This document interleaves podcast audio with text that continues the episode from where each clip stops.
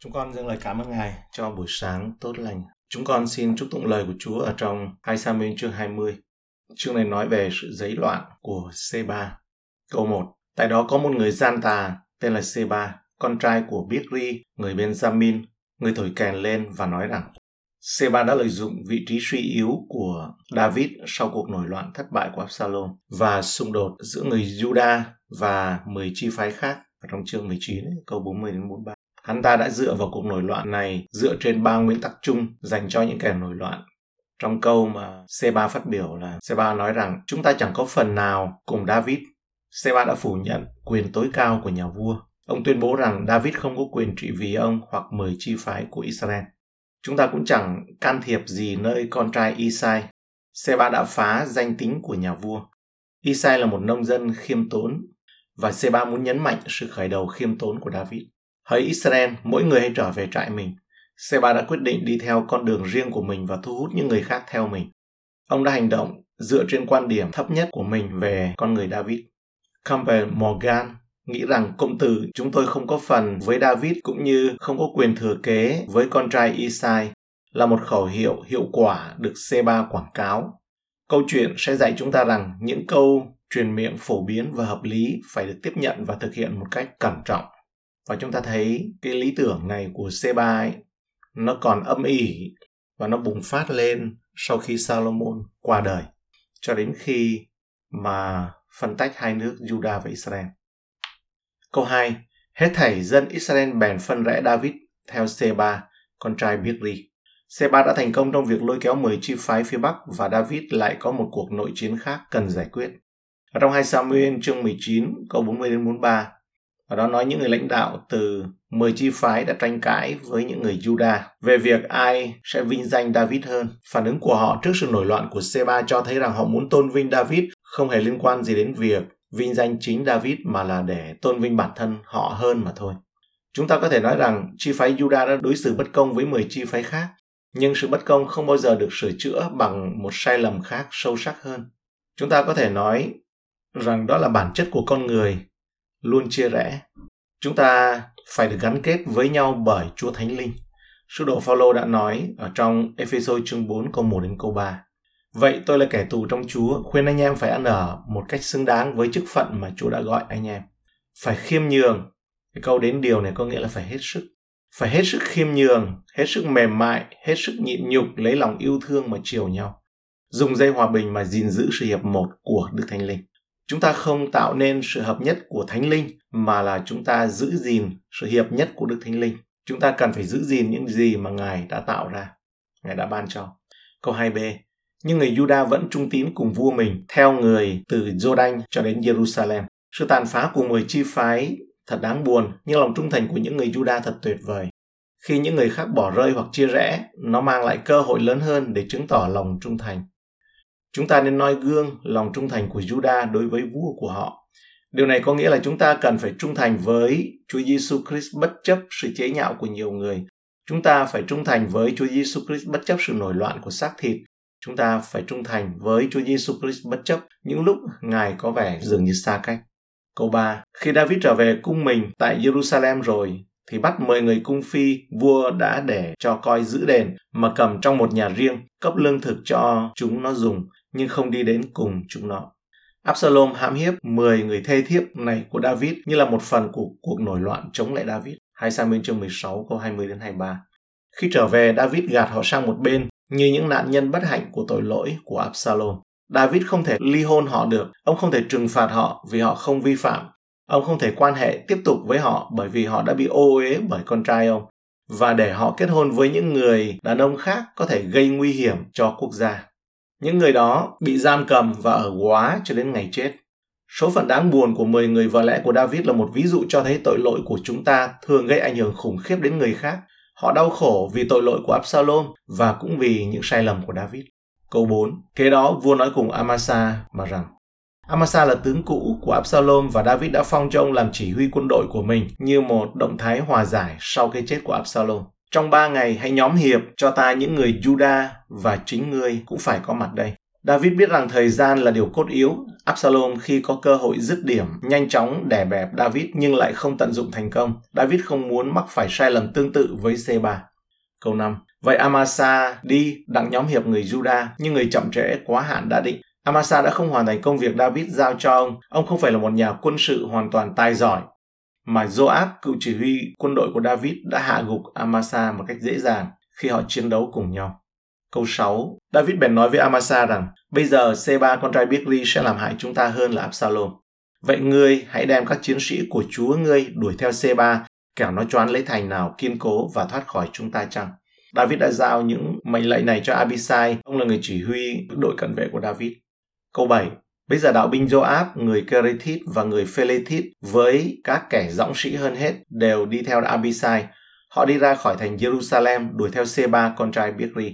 Joab là người chỉ huy chiến trường của những quân đội này, nhưng Abisai lại chỉ huy Joab. Câu tám đến câu chín. Khi chúng đến gần hòn đá lớn của Ga-ba-ôn thì thấy Amasa đi đến. Joab mặc áo lính, ở ngoài có dây đeo gươm mình, thòng ở nơi hông và đút trong vỏ. Khi sớm tới, gươm bèn tuột ra. Joab nói với Amasa rằng: "Hỡi anh, anh mạnh chăng?" Amasa không tập hợp quân đội của Judah đủ nhanh, nhưng ông không muốn bị loại khỏi trận chiến. Ông trung thành nhập đội quân với Đa-vít tại Ga-ba-ôn. Rồi người lấy bàn tay hữu nắm râu Amasa đặng hôn người. Joab tiếp cận với Amasa bằng sự xảo quyệt và lừa dối. Giữ bộ râu là một dấu hiệu của sự chào đón thân thiện, và thanh gươm rơi xuống cho thấy rằng Joab không có vũ khí. Câu mười. Amasa không coi chừng cây gươm ở nơi tay kia của Joab. Joab đâm một mũi trong bụng, ruột Amasa đổ ra xuống đất. Người chết không phải đâm lại lần thứ nhì. Đoạn Joab và Abisai em người lại đuổi theo Sê-ba con trai Bíc-ri, cho thấy Joab tàn nhẫn như thế nào. Ông đã sát hại Amasa, người thay thế ông làm tổng chỉ huy quân đội của Đa-vít. Vì cả sự ganh tị và lo ngại rằng Amasa không thực sự ủng hộ Đa-vít, rất có thể là Amasa đã không chết ngay lập tức. Clark nói rằng có những trường hợp người ta sống vài giờ sau khi ruột của họ bị lòi ra ngoài. Câu mười một đến mười ba. Một đứa trẻ trong bọn đầy tớ của Joab đứng gần Amasa mà nói rằng: "Ai thương Joab và thuộc về Đa-vít hãy theo Joab." Song Amasa đẫm trong máu ở giữa đường. Khi đứa trẻ thấy hết thảy dân chúng đều dừng lại gần thây Amasa thì xít thây người khỏi đường, đem đi trong một cánh đồng, đắp một cái áo choàng trên đó. Khi thây đã cất khỏi đường cái rồi thì hết thảy dân chúng đều đi qua theo Joab đang đuổi theo Sê-ba con trai Bíc-ri. Vì tất cả sự tận tâm một cách tàn nhẫn của Joab đối với Đa-vít, mà Joab tuy là một nhà lãnh đạo thực sự, và những người lính đương nhiên họ sẽ đi theo một người chỉ huy đã dẫn dắt họ thành công nhiều lần trước đó là Joab. Câu mười bốn. Joab đi khắp các chi phái Israel cho đến Ê-ben-bết-ma-ca, và hết thảy những dũng sĩ đều nhóm hiệp lại và đi theo đạo quân người. Joab có thể tìm thấy những người đàn ông trung thành với Đa-vít trong tất cả các chi phái của Israel. Mặc dầu Sê-ba có thể tập hợp một đội quân chống lại Đa-vít, nhưng vẫn có rất nhiều người trung thành với Đa-vít. Câu mười lăm đến mười sáu. Vậy họ đến vây phủ Sê-ba trong Ê-ben-bết-ma-ca, đắp lên một cái lũy cao hơn đồn thành, và cả đạo quân Joab đào tường thành đặng làm cho nó ngã xuống. Bây giờ có một người nữ khôn ngoan ở trên đầu đồn thành la lên cùng chúng rằng: "Các ngươi hãy nghe, hãy nghe, xin hãy nói cùng Joab lại gần đây, tôi muốn nói chuyện cùng người." Khi Sê-ba trú ẩn trong thành phố Aben, Joab đã thiết lập một cuộc bao vây chống lại thành phố. Cuộc chiến bao vây là một thử thách khủng khiếp đối với người dân của thành phố bị bao vây, và người phụ nữ khôn ngoan này đã đủ thông minh để tìm kiếm một kết thúc nhanh chóng cho cuộc chiến. Câu mười bảy đến hai mươi hai. Khi Joab đã lại gần, người nữ hỏi rằng: "Ông có phải là Joab chăng?" Người đáp: "Phải, ta." Nàng tiếp: "Hãy nghe lời con đòi ông." Người đáp: "Ta nghe." Nàng bèn nói như vậy: "Thủ xưa người ta có thói quen nói rằng: hãy đi hỏi ý dân Aben rồi mới nên việc như thế.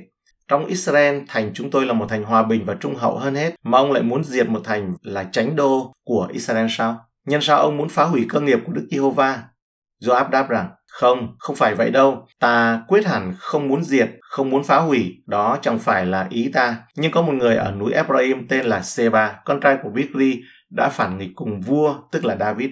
Hãy nộp một mình hắn thôi thì ta sẽ gian ra khỏi thành." Người nữ nói cùng Joab rằng: "Người ta sẽ ném đầu hắn qua tường cho ông." Vậy người nữ ấy đến trước mặt cả dân chúng nói cho nghe lời ý luận khôn ngoan của nàng. Joab là một người thực tế, ông không có gì chống lại thành phố Aben, chỉ chống lại Sê-ba. Nếu người dân Aben giúp ông có được Sê-ba thì mọi chuyện còn tốt hơn. Câu hai mươi hai B, chúng chém đầu Sê-ba, con trai Bíc-ri, rồi ném cho Joab. Joab bèn thổi kèn lên, đạo quân gian ra khỏi thành và tản đi. Ai nấy đều trở về nhà mình, còn Joab trở về Jerusalem gần bên vua. Sê-ba có thể nghĩ rằng mình đã an toàn trong các bức tường của thành phố đó, nhưng không ai được an toàn khi họ chống lại ý muốn của Chúa. Có một tảng đá lớn, một bức tường bao phủ, không có một tảng đá lớn hay là bức tường nào đủ cao hoặc đủ vững chắc để bảo vệ khỏi Đức Chúa Trời và ý muốn của Ngài. Ở trong Khải huyền chương sáu câu mười sáu mười bảy nói rằng đây là những bậc cầm quyền ấy, hay là những người quyền lực nói với núi và đá lớn rằng hãy rơi xuống trận trên chúng ta, đặng tránh khỏi mặt của đấng ngự trên ngôi và khỏi cơn giận của chiên con, vì ngày thành nộ lớn của Ngài đã đến, còn ai đứng nổi. Chúng ta có thể làm một phép ẩn dụ thuộc linh từ Sê-ba, cuộc nổi dậy của hắn và nơi ẩn náu của hắn trong thành phố Aben. Giống như lồng ngực của mỗi người đàn ông ở là một thành phố được bao bọc. Mỗi tội lỗi đều là kẻ phản bội ẩn náu trong những bức tường, là trong những lồng ngực đó. Đức Chúa Trời đòi cái đầu của Sê-ba, Ngài không tranh cãi với chúng ta vì con người của chúng ta, mà vì tội lỗi của chúng ta. Nếu chúng ta yêu cái đầu của kẻ phản bội hơn cả sự sống của linh hồn mình, chúng ta sẽ chết bởi sự báo thù, và đó là Chúa. Trong mạch đó thì chúng ta nhớ lời Chúa Giêsu nói, ví dụ như trong Mark chương chín từ câu bốn mươi ba đến bốn mươi tám rằng nếu tay ngươi làm cho ngươi phạm tội hãy chặt nó đi, thà rằng một tay vào sự sống còn hơn là đủ cả hai tay mà sa xuống địa ngục trong lửa chẳng hề tắt. Lại nếu chân ngươi làm cho ngươi phạm tội hãy chặt nó đi, thà rằng quay chân mà vào sự sống còn hơn đủ cả hai chân mà bị quăng vào địa ngục. Còn nếu mắt ngươi làm cho ngươi phạm tội hãy móc nó đi, thà rằng chỉ một mắt mà vào nước Đức Chúa Trời còn hơn đủ hai mắt mà bị quăng vào địa ngục. Đó là nơi sâu bỏ của chúng nó chẳng hề chết và là nơi lửa chẳng hề tắt. Thật là hạnh phúc nếu tất cả những kẻ phản bội như vậy có thể hết đường thoát. Vậy là đã kết thúc một cuộc nổi dậy của Sê-ba. Tuy nhiên, sự chia rẽ giữa Judah và mười một chi phái khác của Israel vẫn còn. Sau cái chết của Salomon, một cuộc nội chiến đã chia cắt vĩnh viễn mười hai chi phái thành hai quốc gia: vương quốc phía nam của Judah và vương quốc phía bắc của Israel. Câu hai mươi ba, Joab tổng lãnh đạo binh của Israel. Mặc dầu giành được vị trí bởi sự giết người xảo quyệt, nhưng Đa-vít đã cho phép Joab nắm quyền kiểm soát đội quân Israel. Benazar, con trai Jehoiada, làm đầu trưởng các người Keretit và Feletit. Adoram được bầu cử coi về thuế khóa, Josaphat con trai Al-Hilut làm thủ bộ, Jesa làm thơ ký, Sa-đốc và Abiathar làm thầy tế lễ, còn Ira người Zaira làm tể tướng thân mật của Đa-vít. Sự vĩ đại của vương quốc Đa-vít không được xây dựng chỉ dựa trên khả năng của Đa-vít, ông biết cách tập hợp và lãnh đạo một đội quân hiệu quả. Một số người nghĩ rằng ý tưởng đằng sau cụm từ tể tướng là Ira người Zaira ấy, đó là một tuyên úy cho Đa-vít. Ông ta có lẽ là một loại tuyên úy trong nhà nước của vua Đa-vít. Nếu như Đa-vít là một người theo tấm lòng của Đức Chúa Trời và là tác giả những bài thi thiên ngọt ngào của Israel, cần những sự giúp đỡ tận tình, thì chúng ta không nên nghĩ mình ở trên những điều đó mà không cần những sự hỗ trợ nào. Chúng ta quan sát tiếp về nhân vật Đa-vít và Sê-ba. Trong ngôn mười lăm câu một nói rằng lời đáp êm nhẹ làm nguôi cơn giận, còn lời sảng sớm trêu thành nộ thêm. Sê-ba, người đến từ chi phái Sao-lơ, kéo dân Israel ra khỏi Đa-vít để theo phe mình. Có sự thành công, mọi người muốn có một con trai của Bê-lia hơn là theo tấm lòng của Đức Chúa Trời. Và chúng ta ở đây lại thấy rằng con người ta thật là ngu ngốc và hay chiều theo chiều gió. Nhiều thế kỷ sau, đám đông sẽ la to lên Hosanna, nhưng vài ngày sau đó họ lại la lên rằng hãy đóng đinh hắn đi. Trong tình huống khủng hoảng mới này, Đa-vít lại ra lệnh cho chỉ huy quân đội mới, tổng lãnh binh mới là Amasa, tập hợp những người đàn ông từ Judah. Nhưng người này lười biếng một cách nguy hiểm. Những con trai tàn bạo của Serusa là Abisai và Joab đã can thiệp, và sau đó Joab đã giết chết người anh họ Amasa của mình trong máu lạnh. Người đã tranh giành vị trí tổng lãnh binh của Joab, và Joab đã thắng ở trong trận chiến chống lại Israel và trở thành chỉ huy quân đội một lần nữa. Và Sê-ba cuối cùng cũng đã bị chặt đầu. Cuộc đời của Đa-vít không phải là một câu chuyện cổ tích. Ông sống hạnh phúc luôn luôn. Những khó khăn của Đa-vít sau khi suy sụp tinh thần là rất nhiều, và chúng vô cùng bi đát. Hãy để tất cả chúng ta nhìn vào và học hỏi từ những bài học đó. Có những người sẽ nói, chà, Đa-vít cũng phạm tội. Bằng cách này họ thường nói là Đa-vít đã phạm tội nhưng sau đó ông đã ăn năn, rồi ông lại tiếp tục như trước thôi. Điều đó không thực sự đúng. Đa-vít đã phạm tội, Đa-vít đã ăn năn, nhưng mọi việc không tiếp tục như trước. Cuộc sống của Đa-vít không bao giờ như cũ sau khi sa ngã. Đừng ai giảm thiểu hậu quả của tội lỗi trong cuộc đời của Đa-vít. Tội lỗi không bao giờ đáng phải trả cái giá đắt như vậy, và cuộc đời của Đa-vít minh họa rõ ràng sự thật đó. Những giá trả mà lẽ ra có thể không nên có. Chúng ta cũng nên nhận ra rằng tất cả những khó khăn này cuối cùng đều là vì lợi ích của Đa-vít và vì lợi ích của dân sự Đức Chúa Trời. Những khó khăn của Đa-vít nên dạy chúng ta rằng không ai tự đền tội được. Mặt khác, những khó khăn của Đa-vít cũng khiến cho Đa-vít hạ mình xuống và khiến ông phải phụ thuộc vào Đức Chúa Trời nhiều hơn để đừng phạm tội nữa. Và đây là câu mà Chúa Giêsu thường hay dùng khi nói với một tội nhân, nói rằng hãy đi và đừng phạm tội nữa. Hãy lưu ý rằng những điểm đau đớn này trong cuộc đời của Đa-vít đã tạo ra sự khiêm nhường và nhu mì như thế nào ở trong ông mà có thể không được thể hiện rõ ràng trước đó ở trong cuộc đời của Đa-vít. Ví dụ như Đa-vít đã học tha thứ cho Shimei, nhân từ đối với Mephibosheth. Đa-vít đã học cách nhận cũng như cho đi từ những người bạn đáng yêu như là Bạt-si-lai. Các sự kiện của hai chương mười chín và hai mươi ở trong Hai Sa-mu-ên này nhấn mạnh thực tế về tầm quan trọng về sự tể trị của Đức Chúa Trời. Có những lúc Đức Chúa Trời Ngài can thiệp vào đời sống của con người một cách trực tiếp. Đức Chúa Trời Ngài đã bày tỏ rất hiển nhiên và đáng kể về chính Ngài cho người Ai Cập và dân Israel vào thời điểm ra khỏi Ai Cập. Đã có những lúc Đức Chúa Trời hành động cùng với đức tin và sự vâng lời của một hoặc là nhiều thánh đồ của Ngài.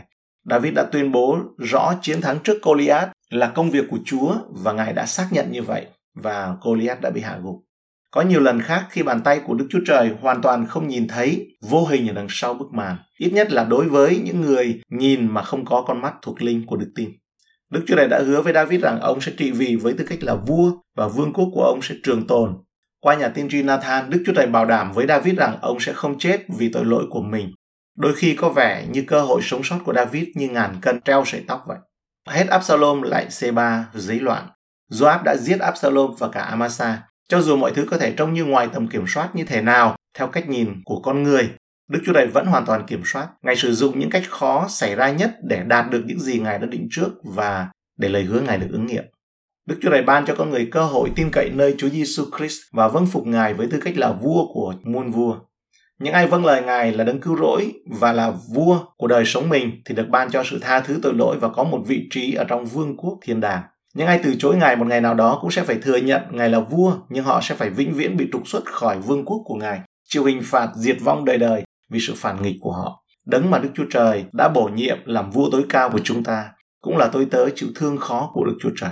Đấng gánh chịu hình phạt cho tội lỗi của chúng ta và ban cho chúng ta sự sống đời đời. Chúng ta hãy noi dấu chân Chúa Giêsu Christ, hãy sống trung tín, trung kiên vì sự vinh hiển của Ngài và sự nhân từ của Ngài cho chúng ta hằng còn đến đời đời. Hôm nay là ngày thuận tiện, hôm nay là ngày cứu rỗi. Vậy hãy đến với Chúa, vì chỉ có tin lành có nghĩa rằng đó là ngày hôm nay. Cảm ơn Chúa đây là trong cái đoạn này.